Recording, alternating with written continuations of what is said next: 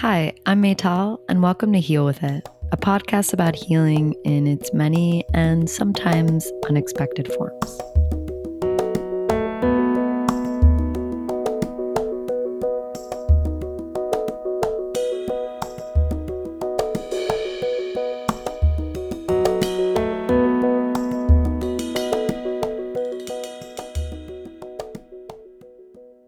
2021, things like robots, AI, and automation no longer feel like elusive science fiction phenomena.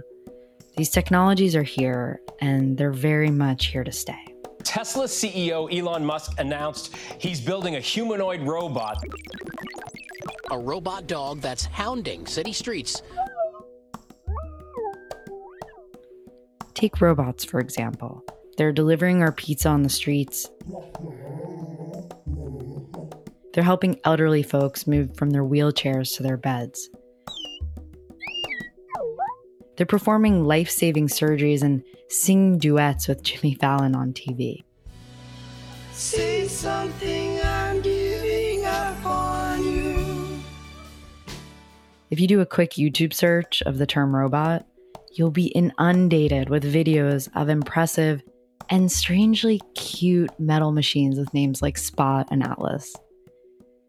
It seems inevitable at this point that as time moves forward, these technologies will become more and more integrated into our daily lives. And not only will they become more integrated, but in some instances, they may even start replacing the need for humans altogether. Multiple reports point to professions like truck driving, customer service, and retail on this inevitable path towards automation. But my curiosity is about these technologies' capacity for emotional intelligence. Can these technologies become our friends, our partners? What about our therapists? Most directly, what I'm wondering is can these technologies heal us? These are some of the questions I got to ask Dr. Jonathan Gratch today. Dr. Gratch is the director of the Virtual Humans Project at the University of Southern California. He's a research professor of computer science and psychology and the co director of USC's Computational Emotion Group. I learned about Dr. Gratch by way of learning about his creation, Ellie, a virtual human designed to interact with people and make them comfortable enough to open up about mental health issues like PTSD. Our conversation today takes a lot of different paths and brushes upon topics like therapy becoming automated, AI becoming a helpful hand to humanity, and what it might mean for our collective mental health to live in a world that's becoming increasingly more digital and far less tangible. Without further ado, I bring you Dr. Jonathan Gratch.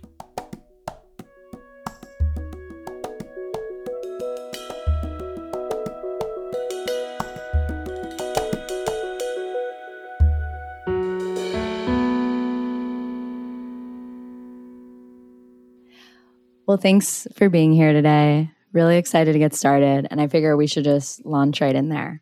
Um, so I'm really fascinated by the Virtual Human Project. And from my understanding, it's basically training synthetic humans to emotionally interact with people. So, first of all, I'm wondering if that's an accurate understanding of it. And second, I'm curious to learn more about the project and all of its applications the general focus of the research is, you know, how can we create interactive characters that can have conversations with people, but also understand and respond to their emotions. And then also, more from a psychological point of view, you know, how do people interact with these kind of sort of human like things? Do they treat them like people? They treat them differently like than people. And if they treat them differently, you know, is that a good thing or maybe a, a, bad thing? And, you know, if it's a good thing, how can we take advantage of that for different kinds of applications?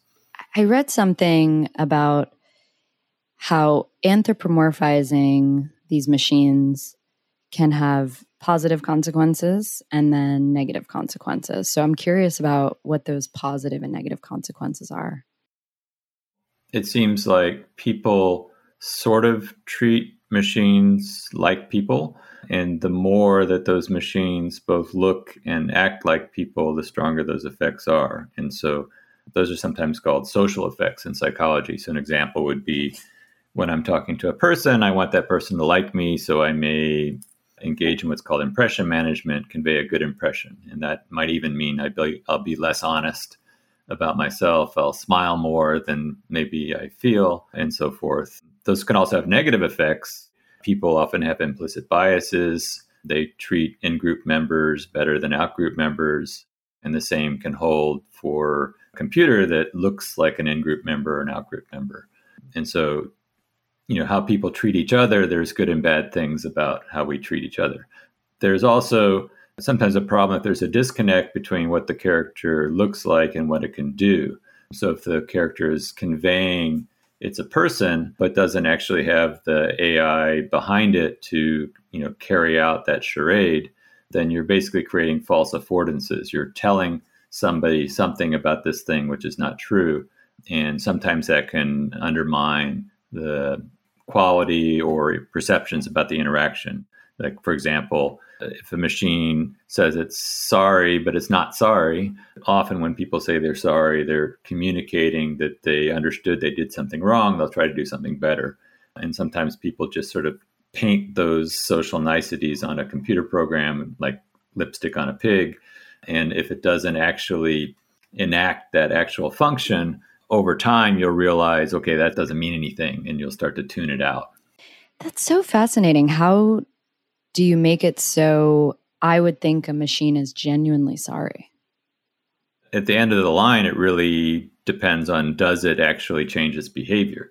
So you could imagine a GPS system of the future takes you down a road that's not safe for your car point that out it says it's sorry and then in the future doesn't take you down that road that would actually mean enacting that function similarly often we use emotional expressions to achieve a certain function. Like I may look confused, and then you might recognize I'm confused and change the way uh, you're explaining something. Or I might look angry, and you'll realize something's wrong with the relationship, and you'll try to change that relationship. And so, you know, if computers can recognize those expressions and actually do something about it, they actually you know change the way they're talking or the way they're acting based on that kind of moment to moment feedback then you'll begin to realize, you know, it's actually kind of like a person. It's actually responding like people respond, and then you'll treat it in a more natural way. But if they're just, you know, it's randomly nodding at certain points, then you'll just sort of tune that behavior out. So behavior change almost elicits a sense of trust. Yeah, exactly. I mean, people have to calibrate should I use this? Should I trust this? And it's a continuous judgment if the behavior matches the expectations, then you'll have a better sense of what this thing really does. Super interesting. So I'm thinking about all of this in the context of mental health, psychology. The focus of this podcast is looking at technologies, innovations, programs that can revolutionize or transform the field as we know it right now. And so I think where I want to start is I want to ask about Ellie um, who is Ellie? How did she come about? What is she capable of? Yeah, so Ellie, uh, and I guess the scientific name we call it the SimSensei system.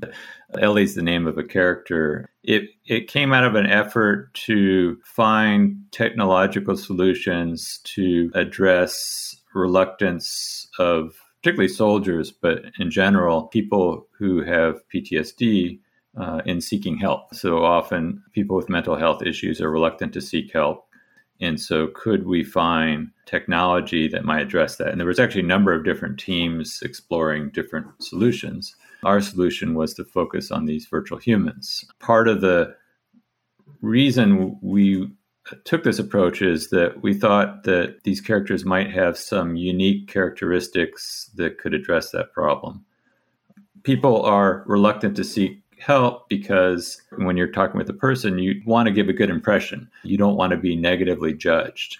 When you have a disability or, or, or, mental illness, you may have what's called fear of negative evaluation. You, you, you think that the person you're interacting with will think badly of you. And, and some prior research has suggested that people don't feel that fear when they interact with a computer, a non anthropomorphic computer.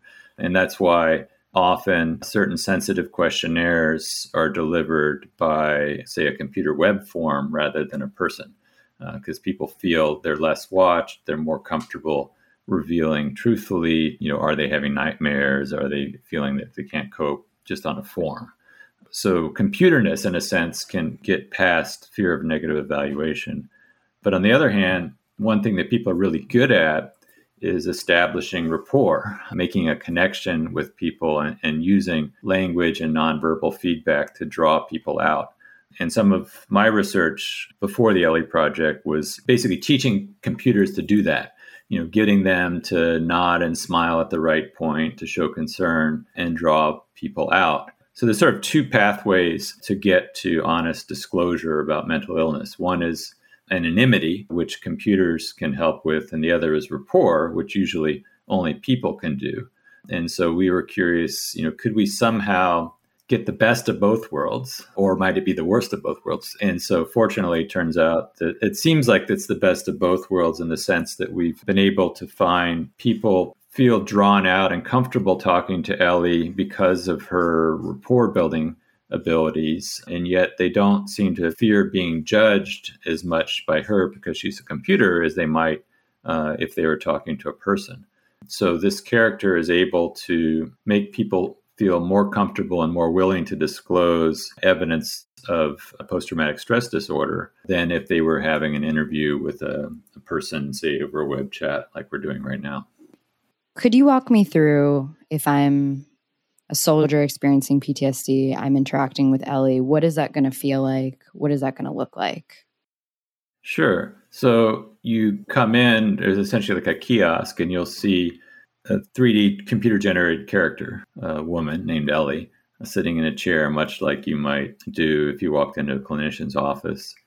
The character starts to engage you in conversation, and, and the way it's structured is first it just engages in social chit chat. You know, where are you from? Some of the things about yourself that are considered safe, and then begins to transition, essentially following a script, much like a clinician might do. They're following, say, the physician's checklist of trying to elicit symptoms of depression and PTSD, but asking a series of questions. And as those questions are answered, the character is trying to convey that it's listening uh, attentively. So it, much as you're doing now, sort of nods at the right points, tries to wait the right amount of time before you know taking the turn and interjecting in. If the person talks too briefly, tries to ask some follow-up questions to draw them out more, and then kind of moves down the checklist uh, to go through a series of questions, and then at the end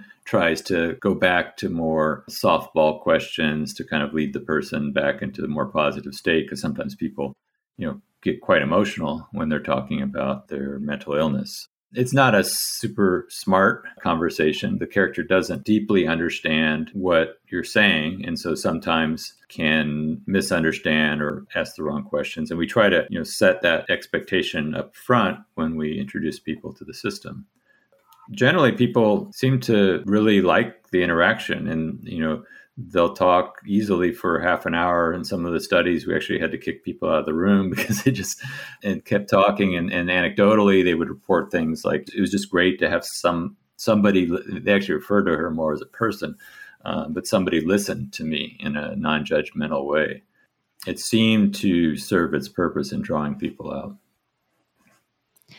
What's really striking me is this notion that these virtual humans like Ellie are less judgmental than a real human. So there's this comfort.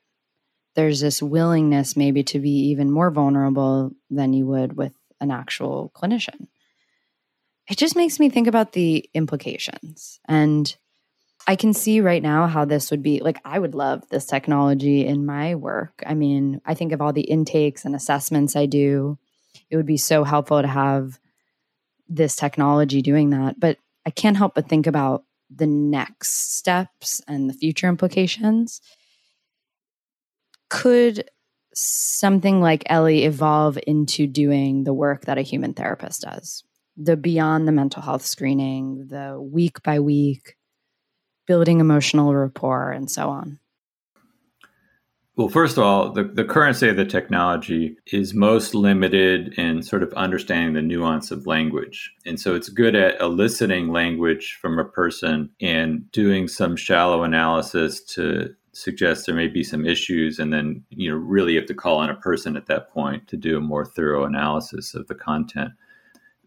Uh, what I think is possible is to basically use this as a sort of glorified self-help book. So, you know, there's lots of, you know, workbooks for say working through cognitive behavioral therapy uh, where you are writing down your thoughts and then there's, you know, text written questions about those thoughts that trigger you to think about that. Um, and there's some evidence-based research that suggests that alone can have certain benefits. But in terms of what you would experience in a real cognitive behavioral therapy session, where the clinician is actually challenging specific thoughts you might have and get you to, you know, think of different ways to, to frame that situation, that sort of meaning work is, I think, very challenging and fraught. And I, I don't expect it in anytime in the near to mid future that, that language technology will be up to the task of really helping people work through the specific meaning issues that they're bringing up in a session. So I would think it's more appropriate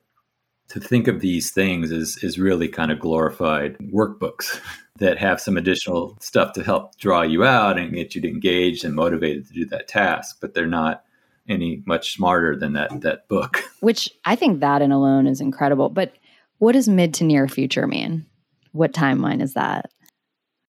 Yeah, I mean, it's very hesitant to make predictions. I, I wouldn't expect you to, and, and, there's, of course, ethical privacy issues around this too that have to be worked out. But I wouldn't see in the next 10 years you having a fully automated system that people would really feel comfortable saying, hey, this is like a, a digital clinician you know the technology can definitely show evidence and be useful for mental health but i wouldn't try to compare it to the important and, and, deep thoughtful work that human clinicians do.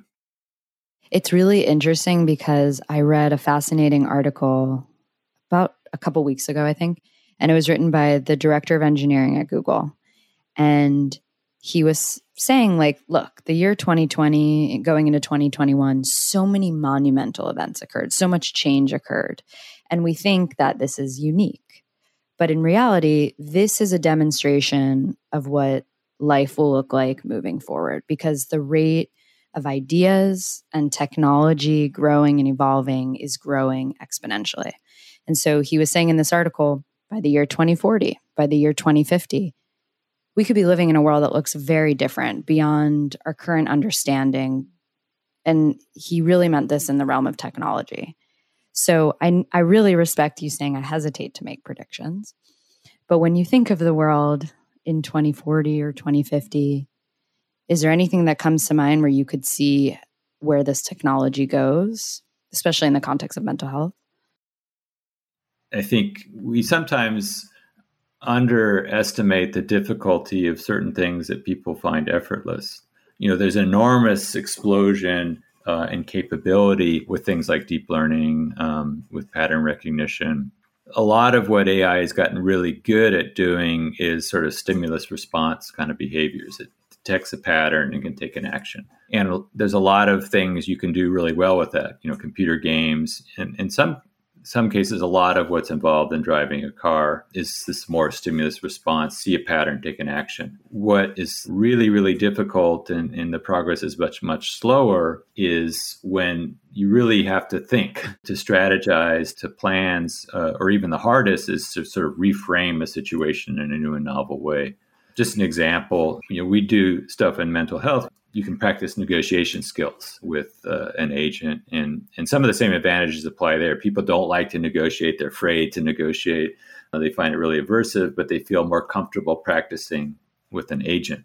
Part of uh, successful negotiation is to find creative solutions. Just an example two family members want to make their own recipes in the house and they both need an orange turns out there's only one orange left and they think there's a conflict but if they come to realize oh this person wants the peel because they're trying to make some spice and the, the other person needs the juice uh, now they found a solution, sort of a win-win solution. And you can think of a lot of actually therapy sessions is really the therapist and the patient are negotiating meaning. What is the significance of this event for you? Are there ways for you to rethink of this event in a in a new way that makes you feel less debilitated?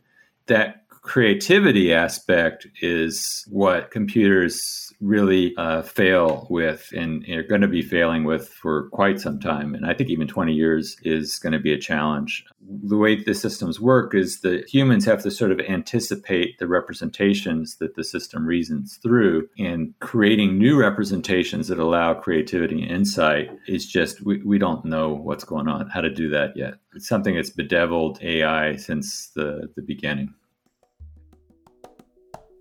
More with Dr. Jonathan Gratch after this short break.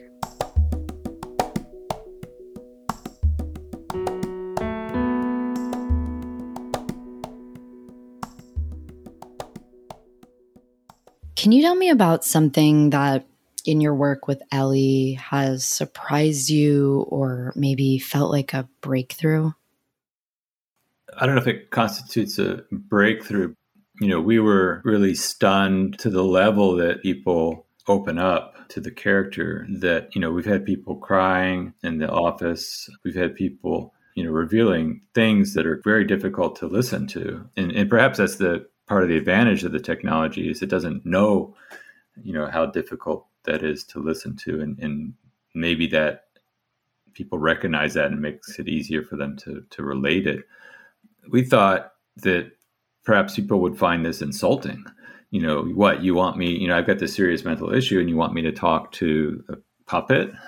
And that was a real fear. And, and we had concerns about taking on the project to begin with for that reason. Because, you know, up to that point, a lot of what we do is, you know, research in the lab, it's sort of toy problems. Uh, can someone talk to this thing? And, and here we're addressing a significant societal issue and so I guess it was striking and rewarding to see that um, people didn't find it insulting, that they found value to the technology.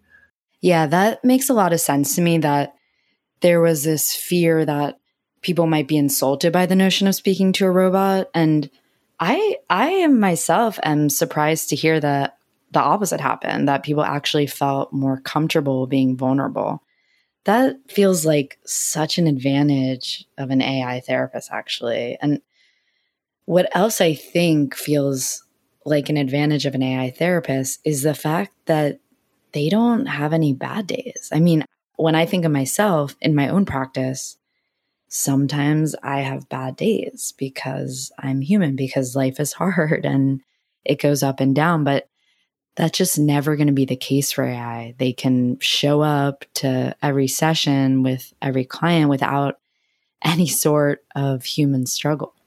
Hmm. Interesting. Yeah. I mean, general, uh, you probably know the concept of emotional labor, that certain jobs in, I assume clinicians, but definitely customer service, people are required to portray a certain kind of emotional state, which they may not necessarily feel. And that discrepancy between what they're supposed to portray and what they feel can lead to long term stress and burnout and have people quit. And so, at, at some level, yeah, these characters that don't have feelings, uh, so they can't have a discrepancy between what they show and what they feel.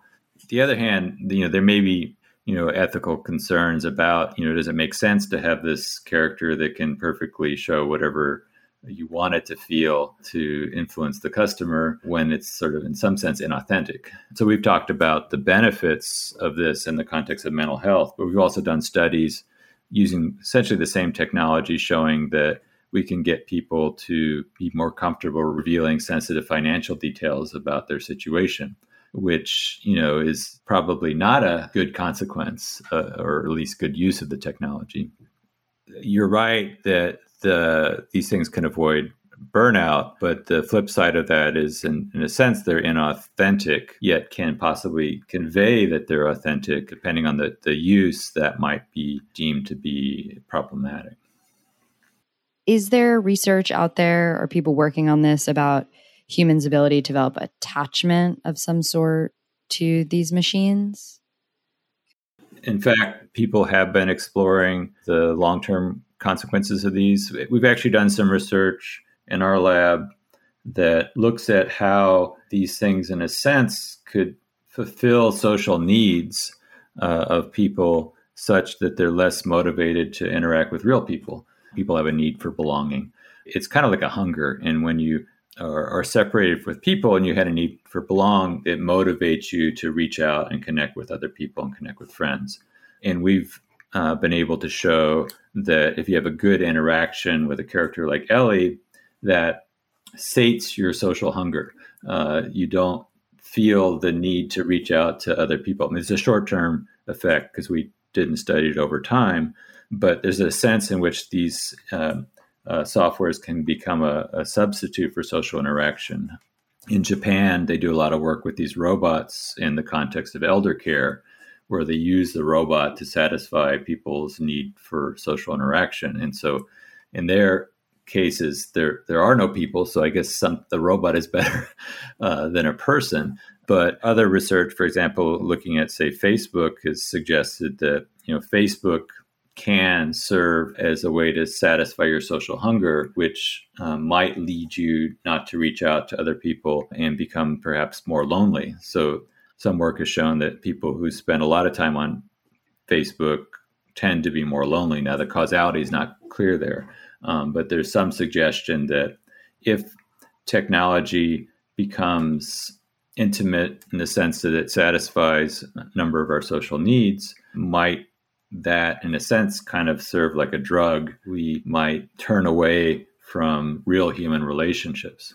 And so there are within some of the professional societies like IEEE that, that tries to help inform our research, there are panels trying to construct ethical guidelines for the design of emotional systems, uh, like we've been discussing. And so one uh, set of guidelines is around this idea of intimate technology and you know to what extent must that be regulated or what are some of the factors that might lead to unintended but bad societal consequences and how can we better at least study uh, possibly address those?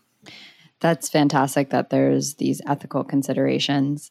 I have to admit i'm like a huge sci-fi geek and i just recently read the book um, by kazuo ishiguro the Klara and the sun. I don't know if you've read it yet. Mm, yeah yeah, yeah. So I don't know. I can't help but think of a world like that that he paints of kids hanging out with their AI and that being their closest friend and caretaker and what the implications of that on human connection are. Do you hold any fear around that or concern around how this technology might evolve even to the generation beyond us? Yeah, yeah, yeah. Of course. Um, so, so another um, sci-fi movie is Her, and so often uh, when I teach, I teach a course on affective computing, which is building emotional machines, and so uh, I often uh, it's getting a little dated now, but you know I used to make them watch Her and sort of use that as a, a, stepping point for thinking about the ethics of that technology. And and there's actually different perspectives. There's a, a view of that kind of technology that it could be developed to kind of socially diminish us in the sense that if it gives us just what we want or what we think we want, you know, tries to satisfy uh, our social needs for happiness, that compared to, uh, and you could actually argue what was happening in her was the technology was challenging him in certain ways, not always give him exactly what he wanted, but perhaps give him things that might be forcing him to grow as a person. And so one movie critic was uh, arguing that um, actually, you know, in a, in a, sort of classical movie sense, the the technology forced him to confront his personality limitations and grow as a person. At the end of the movie, he reconnects with humanity. You know, I, I present this these contrasts. You know, do we give people what they want, or do we give you know people things that challenge people to grow? And as ideas for how to think it through. But I think if the technology takes a shallow view of trying to sort of localize and maximize our happiness. I think that would be the worst possible outcome. But I think to the extent that technology can be designed to help us grow, uh, particularly grow in our human social relationships and the way we engage with the world, then it can be a valuable tool. What I worry about is, you know, what are the incentives? You know, so currently, you know, our incentives, or you look what's going on with Facebook, it's in the hands of profit maximization, which may not be the the tool to lead to the best world. so in that sense, you know, I worry that this kind of technology in the hands of you know marketing people may lead to a dystopian future. Yes. I love the way you just laid that out because it made so clear to me what the very positive implications of this technology could be and then what the negative implications could be and that's exactly where my mind was going if this technology gets in the hands of people who are only concerned about making money and profiting then they're incentivized to just give people technology that satiates them that mm-hmm. keeps them wanting more that keeps them mm-hmm. addicted to circumstances as they are yeah it's it's scary yep are those ethical guidelines you were speaking of before intended to prevent something like that from occurring I forget what the context was. I was walking through those guidelines with a group of people and you know they have the intention to prevent that from happening but a lot of the guidelines i think speak to things you know for example that advertisers are trying to do today or doing today without you know, a lot of them says things like people need to opt in to any form of manipulation. And you know if i turn on a tv i'm not is that opting in me? I'm, I'm getting in any commercial some form of emotional manipulation to try to get me to, to vote for a candidate or buy this particular product. And there's no i don't know to what extent there are uh, besides you know some requirements of, of, of being minimally truthful uh, you know i don't know that there's much to prevent that kind of manipulation. So it's not obvious that just because i add this new technology that's going to change the status quo. So i, I think the, the, the ethical guidelines are well intentioned. Uh, whether those guidelines can actually affect change uh, i'm not so sure. Where would you like to see the future of this technology go primarily in the context of mental health. I, I feel like you hold such an expertise in this intersection between psychology and technology. So, what would you hope for? Several things. One, one is I, I hope. I mean, there's kind of two different metaphors for how AI is considered to be deployed.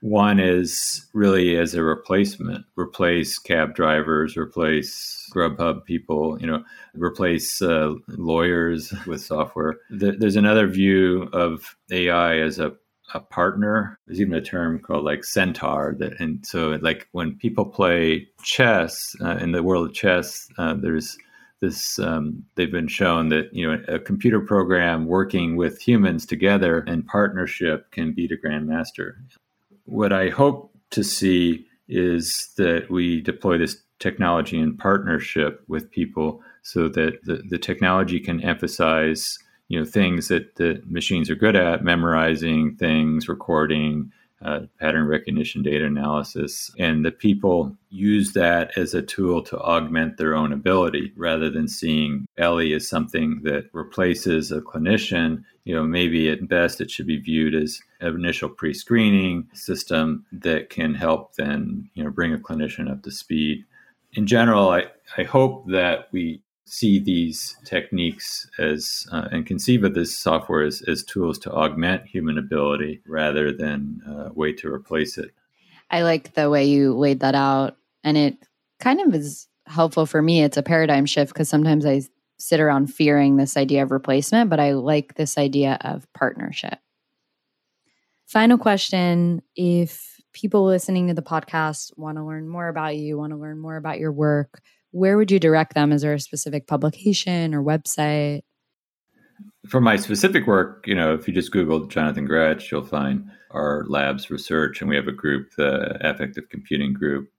There are specifically about emotion and technology. There are conferences and journals. There's the Affective Computing Conference, Affective Computing Journal, that I always tell students read abstracts you know go to the conferences and, and read the abstracts and that'll tell you you know what's hot and what's the new topic in the field so all those things awesome well thank you so much This conversation was very stimulating. I have so many thoughts and ideas for now other podcast episodes I want to do, including what you were talking about in Japan with the elderly folks and AI helping them. So, thanks for being here. Thanks for the great conversation. I really appreciate it. Yeah, I really enjoyed it. And thanks for having me.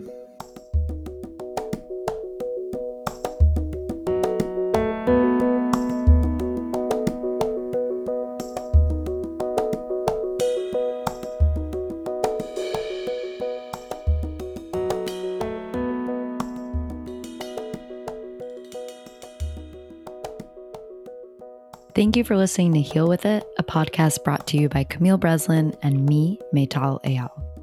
Please listen and subscribe wherever you listen to your podcasts. You can also follow us on Instagram at Heal With It Podcast. Audio engineering for Heal With It was done by Camille Breslin and Miles Mercer. Original music by Miles Mercer. Creative direction by Eric Fletes.